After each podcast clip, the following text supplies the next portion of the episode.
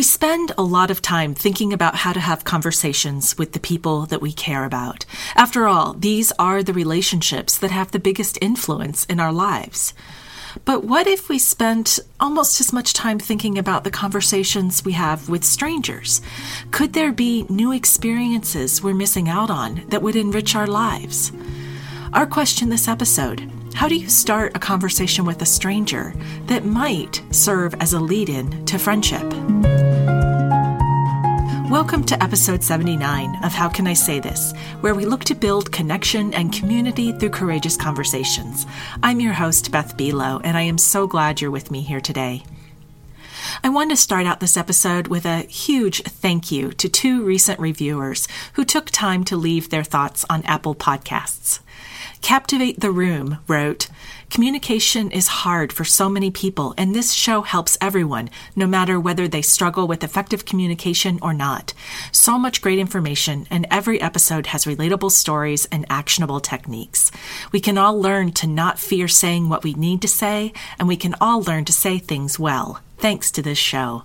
I loved hearing that. Thank you so much, Captivate the Room. And a second one from Jan Ban Marie, who wrote Beth's podcast has brought me much relief, helped me with my communication, and helped me remain calm when getting my thoughts and feelings out to others. Thank you, Jan Ban Marie. Um, I am so glad that it has been that it's brought you relief. That is um, one of the highest compliments that I feel like I can have. And I hope if you're listening, Jan Ban Marie, and anyone else who's listening, I hope that this does actually bring you some relief, and especially knowledge that you're not alone in the conversation conundrums that you encounter. Um, I always hope that um, peace and calm is what you feel when you are wanting to communicate with others and make connections connection. So thank you so much for sharing that. It totally makes my day when I hear that the show is making a difference in your lives. And it keeps me coming back to make new episodes even when things get busy, which they have been lately. I so appreciate each and every listener who sticks with me, and I especially appreciate those who take what they hear and apply it in their own lives. We can each bring more peace and compassion to this world, one conversation at a time. Before I dive into the listener question that is the focus for this episode, I want to follow up from my last episode about answering the question, How are you? I'd asked if anyone had insights to share about how that question was used or not used in any country but the United States. And I heard from Kim, who had this to share about what she noticed about different cultural responses to the question. She wrote, When I was living in Eastern Europe for three months, I realized that the people in that culture found it so weird that Americans would start a casual conversation with a stranger with, How are you? I found that if I asked someone that question, they would pause, be a little caught off guard, but then really open up. It seemed that they were definitely not used to being asked that question, especially by an acquaintance. If they did open up, they felt a closer bond. I never liked how in American culture we would flippantly ask and not care to hear the answer. I felt more comfortable socially in their cultural dynamic. I stopped asking people that question unless I had the time and space to listen. Now I just say, It's so good to see you, or How's it going today? I try to be a little bit more specific. This pandemic has made it harder to have casual conversations with customers at the farmer's market without getting too personal. And she revealed that she has a booth at her farmer's market and sells baked goods. And I could feel some empathy for that because a farmer's market is a place where you're seeing neighbors and you do tend to open up to one another. And you also don't want it to get too personal because it's not really the setting for that. So I really appreciate the way Kim has navigated that. And I really appreciate that she shared her experience. Kim, you've confirmed an assumption that I had that how are you would elicit a different reaction outside the United States. Even while I know so much depends on a person's personality, the circumstances surrounding the question, as well as the culture that they're in. So if anyone else listening to this wants to share, what is your experience with asking, How are you in countries outside of the United States? Please email me at beth at howcanisaythis.com. I would love to hear from you. And I have to apologize in advance because I am afraid I'm going to mispronounce the listener's name that submitted this question, but I'll do the best I can. Today's episode features the listener question from Anubhav Singha, who writes, I like talking to new people, listening to their experiences in life, and hopefully making friends with them. There have been numerous occasions when I've been traveling and I had the urge to talk to the stranger beside me, but I could never do that. Sometimes I do end up making small chit chat, but that's all. How can I say hi and initiate a simple conversation where we share our life experiences and perspectives with each other? Thank you so much for submitting this question. I really commend you for wanting to open up and connect with your fellow human beings, especially those that you don't know. I, I think that that takes courage. And I say that speaking from my own personal experience of it sometimes really being a stretch to extend myself to someone that I don't know. So I find this a really interesting question. And I do read it through my lens as an introvert. And as you know, introverts, we often like to have, um, and it's not that extroverts don't, so let me just say that, but introverts tend to really want to skip the chit chat and just get right down into the deeper conversation. And that doesn't matter if it's an acquaintance, a good friend, a family member, or even sometimes someone who's a relative stranger. We tend to want to move on to like bigger topics than the weather. So I commend Anubhav for you know, wanting to make those kinds of connections. So, as I was saying, you know, I look at it through my lens as an introvert, and I do enjoy hearing about people's life experiences, especially those who live very different lives than mine. And when I travel, it's likely that I will encounter exactly those kinds of people. Now, I noticed something interesting about seven years ago. I was at a conference in California, and when I was out and about, whether I was just having dinner or sitting on a bench or people watching, I was downright chatty. and for an introvert, that's not really a, a common thing. Um, but there was something liberating about talking with strangers, since we had no history and I would assume no future. So if I said something goofy or asked a weird question or didn't say anything interesting at all, the interaction would soon be over, and I'd most likely never see the other person again. To Anubhav's point, when talking with strangers, we often end up in chit chat about rather superficial things. We might talk about the weather, or the activity that we're both doing, or something that we're both observing.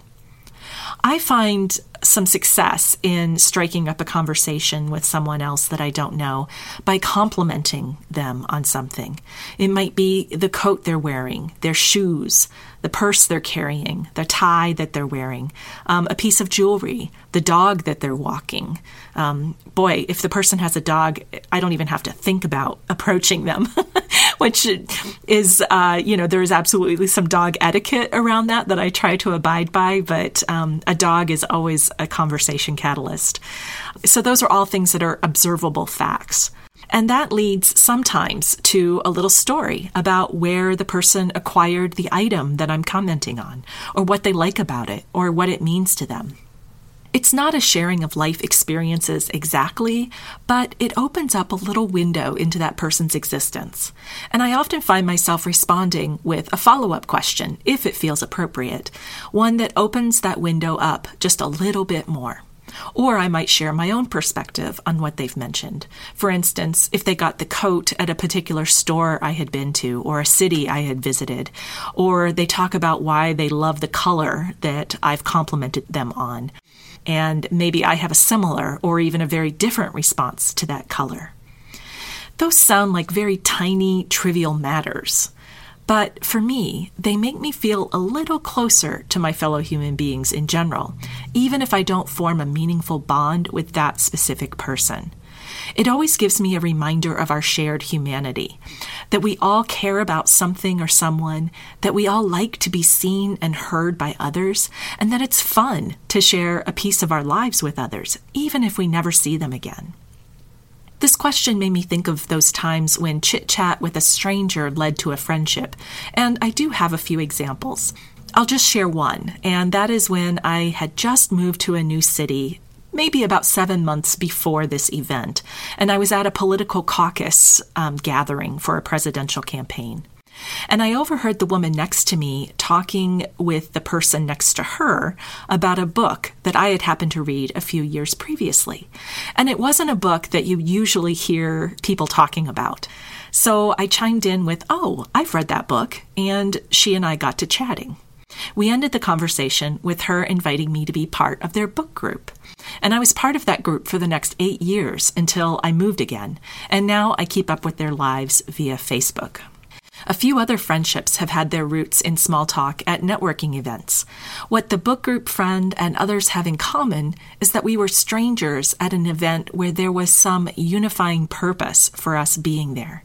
I didn't go into the situation wanting to meet someone new with the intention of building a relationship past that event.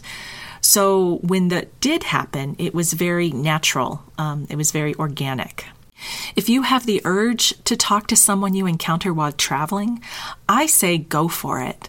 Unless that person is giving off clear signals that they don't want to engage, and that might include they've got their eyes closed, or maybe they're intentionally avoiding eye contact. They might be buried in their phone or in a book, or have on headphones, or there's something about their body language that you can just sense that they wouldn't be open to chatting. Unless you see some of those signs, most people welcome a bit of low risk, transitory human connection. I'd recommend keeping it light, commenting or asking a question about something that's easily observed, like the things I mentioned before, like a piece of clothing or something in the environment that you share. If they're responsive, then you might have a bit of pleasant banter asking someone, Are you local or do you live here? And if they do, asking for a recommendation of something, maybe a good coffee shop or a place to get a gift for someone back home. That's another way to learn something about the other person without getting overly personal. Just like the question, How are you? might be received differently depending on what culture you're in, so might trying to get past trivial small talk topics when you're speaking with a stranger. So much depends on context and timing. My suggestion for your consideration is to release any pressure or expectation that you might put on an interaction and just let it be light. Just go ahead and let it be a little bit of chit chat. I find myself going back to something I shared a few episodes ago about the different types of relationships that we have in our lives. They're either for a reason, a season, or a lifetime. Sometimes that might be on a continuum. A person starts out being in your life for a reason, which becomes a season, and that becomes a lifetime. Other times, the person might stay in one category and never move. I often assume that conversations with random strangers would fall into the friendship for a reason category. We're chatting for the sole purpose of connecting with another human being, just for the enjoyment of hearing a snippet of one another's stories. There could be times when we find ourselves clicking with that other person, and the snippet becomes a saga. But I don't start out with the intention that I want to know their life story. That happens naturally if we make a meaningful connection first. My call to action for you, Abunhav, and anyone else who might want to have more interactions with new people and make more friends, is to set the intention to be open for chit chat anytime, anywhere. Be an observer of the people around you, and if you see something that catches your eye and they seem like they might be receptive, test the waters. Tell them how much you like their shoes or their computer bag. See if they give you anything to work with for follow up questions, and release any expectations that the conversation will develop into anything more. Just the act of being interested in another person is giving them a huge gift. We all want to be interesting to others, but one of the ways that we become interesting is to be interested in them first. And if someone rebuffs your attempts at conversation, it's okay. It's not about you. They might just be preoccupied or tired or just not feeling very talkative. I know I felt that way at times when someone's tried to talk to me. I do my best to rally, but I don't always have it in me. And in those cases, it's not about them. It's about me and my energy and my openness. That said, you always have this opportunity to reach out to people because they most often appreciate a compliment or if you ask them a question that allows them to be helpful to you. Those are usually safe ways to initiate an interaction that might end up being a richer conversation than you'd imagined. I wish you the best of luck as you are implementing this um, as you reach out to others. And and again you know it's just it's a wonderful thing to hear that uh, someone wants to take the time and extend the energy to make that kind of connection even if it's just a minute or two of exchanging compliments or information or a joke. Those are the little micro interactions that often make our lives richer and and give us just new perspectives that we didn't have before. If you would like your communication question addressed in a future episode, you'll find the Submit a Question form on howcanisaythis.com. And did you know that I offer facilitation and interpersonal communications coaching services? If you'd like to learn more, you can send me a quick email at beth at howcanisaythis.com. Contacting me does not obligate you to anything. It just gets us connected so we can have a conversation about what you're looking for and to see if we're a good fit for one another. So please be in touch if I can be of service. And I hope you'll share this episode with any friends, family members, or colleagues that you think might find it interesting. And as I mentioned at the top of the episode, I really appreciate your reviews and ratings on whatever platform you find this podcast. And please subscribe and come back for future episodes. Be part of the movement to bring more courageous communication into the world. This is Beth Buelow, and you have been listening to How Can I Say This? Our podcast producer is Paul Messing, and our theme music is by Brett Anderson. Thank you so much for joining me today, and I invite you to take what you've learned here and use it to speak up, speak out, and speak courageously.